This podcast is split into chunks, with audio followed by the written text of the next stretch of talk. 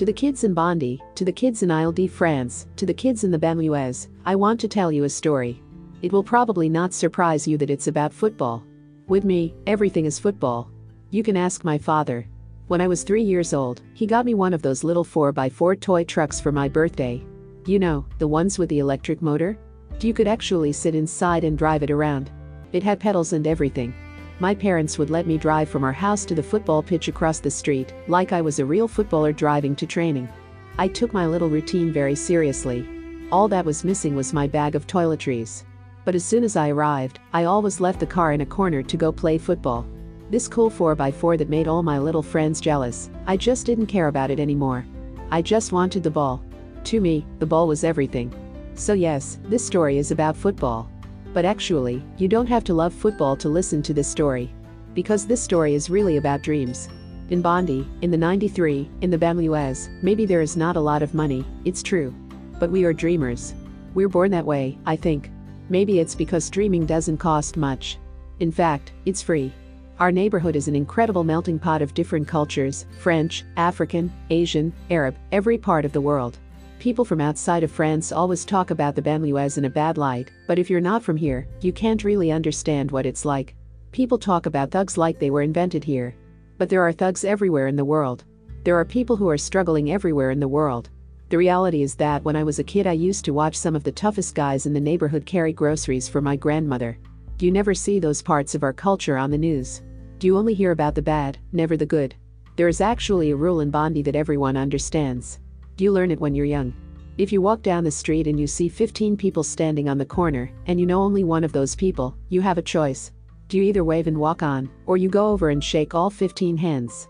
If you walk over and shake only that one person's hand, then the other 14 people will never forget you. They will know what kind of person you are. It's funny, because I have carried this part of Bondy with me my entire life. Just last year at the FIFA's Best Awards, I was with my parents walking around before the ceremony, and I saw Jose Mourinho across the room. I had met Jose before, but he was with four or five friends that I didn't know. So I had this Bondy moment. I was thinking, do I just wave to Mourinho? Or do I go over? Well, I went over to him to say hello and shake his hand, and then naturally I went down the line to each of his friends. It was funny, because all their faces were kind of surprised, like, oh, he's saying hello to us? Hello. When we walked away, my father was laughing, and he told me, This is all from Bondy. It is like a reflex. That's the rule we live by. In Bondy, you learn values that go beyond football. You learn to treat everyone the same, because you're all in the same pot. You all dream the same dream.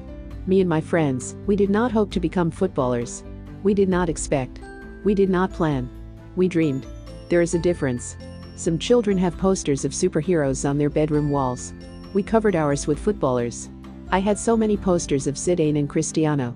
To be fair, when I got older, I also had some posters of Neymar, which he finds very funny, but that's another story. Sometimes people ask me why there is so much talent coming from our neighborhoods. Like maybe there is something in the water, or we are training in a different way, like Barcelona or something. But no, if you came to Bondy Football Club, I'm afraid you would just see a humble family club. Some apartment buildings and some artificial grass. But I think that football is just different for us. It is essential. It is every day. It is like bread and water.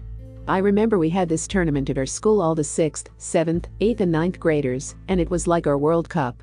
We were playing for this plastic trophy, but we treated it like it was life or death. In the 93, your honor is always at stake. And it's funny, because the rule was that every team had to be mixed. Girls and boys. Well, unfortunately not all the girls wanted to play in the tournament, so we had to really negotiate. I remember telling my friend that if she gave everything on the pitch and we won the cup, I would buy her a new coloring book. I was begging her. Maybe you think I'm exaggerating, but it really meant everything to us. As we say, this is the new Troyes. We can't lose. We played for this trophy like it was the Jules Rimet trophy. That's just how it was. I'm sure it was quite difficult for my teachers. To them, I really apologize. I remember coming home from school one day with nine different warnings from the principal. Kylian did not do his homework. Kylian forgot his school supplies. Kylian was talking about football during mathematics. My head was in the clouds.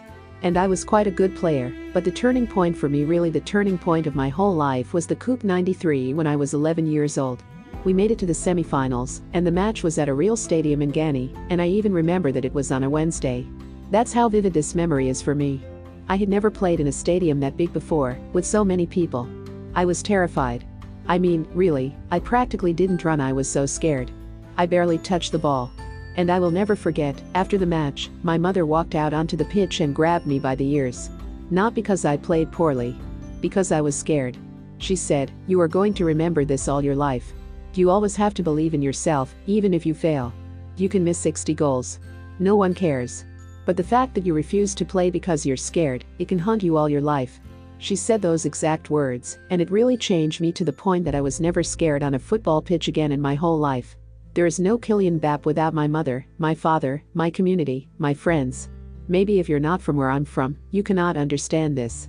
But, for example, when I was 11 years old, I got to go to London for a few days to train with Chelsea's youth team. I was so excited and shocked that I didn't even want to tell my friends from the neighborhood where I was going. When I came back home, my friend saw me and said, Kylian, where were you last week? I said, I was in London with Chelsea. They said, no, it's impossible. I said, no, I swear, I even met Drogba. They said, you're lying. Drogba doesn't meet kids from Bondy. It is not possible. I didn't have a phone back then, so I asked my dad to give me his, and I showed them the pictures we took. That's when they finally believed me. But the important thing was that they were not jealous. Not at all. They were just amazed. I will never forget what they said to me. I can still picture it because we were actually in the changing room at Bondy, getting dressed for a match. They said, Kylian, can you take us there with you? It was like I had gone to another planet. I said, but the camp is over now. I'm sorry. They were looking down at the phone, laughing and shaking their heads. They said, wow. It's like we are living this moment with you, Kylian. That's how much it means to us. Going to these places, it's like visiting another planet.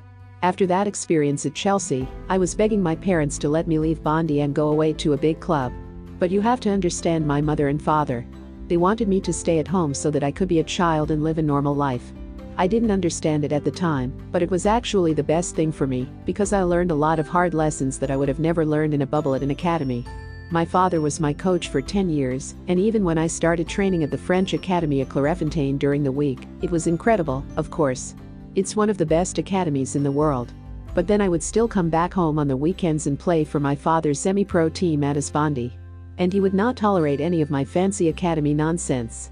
It's funny, actually, because I would come back home with the voice of my Clairefontaine coach in my head. He kept stressing that we had to work on our weaker foot. At Clairefontaine, it was all about developing our skills. But at Bondy, it was real life. It was about surviving in the semi-pro league. It was about winning, period. One weekend, I was playing for Bondy, and I had the ball on the wing. It was on my right foot. I was all alone. A perfect situation. And I could hear the voice of my Clairefontaine coach saying, Kylian, work on your left. So I tried a long pass with my left, and I failed completely. The other team took the ball and counter-attacked, and my father absolutely killed me. I can still hear him screaming. Kylian, you are not here to try your fancy Clairefontaine experiences. We have a league to play here, you can go back to Clairefontaine all week and train on your nice field. But this is Bondy. Here, we also have a life. I still carry that lesson with me everywhere I go. My father knew that my head was in the clouds, so he made sure that my feet were still on the ground. Then, right before my 14th birthday, I got an incredible surprise. My father received a call from someone at Real Madrid, inviting me to come to Spain for a training session over the holiday break. It was a shock, because they actually told my father, Zidane would like to see your son. At the time, Zizou was the sporting director. Of course, I was over the moon. I was desperate to go. But it was not so simple, actually, because scouts were starting to come to our matches, and I was getting some attention from the media. When you're 13 years old, you don't know how to handle it. There was a lot of pressure, and my family wanted to protect me. But it was actually my 14th birthday that week, and what I didn't know is that my parents were organizing everything with the club so that they could take me to Madrid as a present. Quite a surprise for me. And believe it or not, we didn't tell anyone where we were going. I didn't even tell my closest friends because I was too nervous. If things didn't go well, I didn't want to come back to my neighborhood and disappoint them. I will never forget the moment that we arrived at the training center from the airport. Zidane met us in the parking lot by his car, and it was a really nice car, of course. We said hello, and then he offered to drive me over to the field for training. He was pointing at the front seat, like, go on, get in but I just froze and I asked should I take off my shoes? I don't know why I said that. But it was Zizou's car. He thought that was really funny. He said, Of course not, come on, get in. He drove me to the training pitch, and I was just thinking to myself, I am in Zizou's car. I am Kylian from Bondy. This is not real. I must still be sleeping on the airplane. Sometimes, even when you are really living something, it feels like a dream. It was the same feeling at the World Cup in Russia. You see, you do not experience the World Cup as a person. You experience it as a child. Of all the memories, the one I will never forget is when we were standing in the tunnel before the first match against Australia, waiting to walk out. This is when it hit me, what I was living. I looked over at Ousmane Dembele, and we were just smiling and shaking our heads. I said, look at us. The boy from Évreux. And the boy from Bondy. We were playing at the World Cup.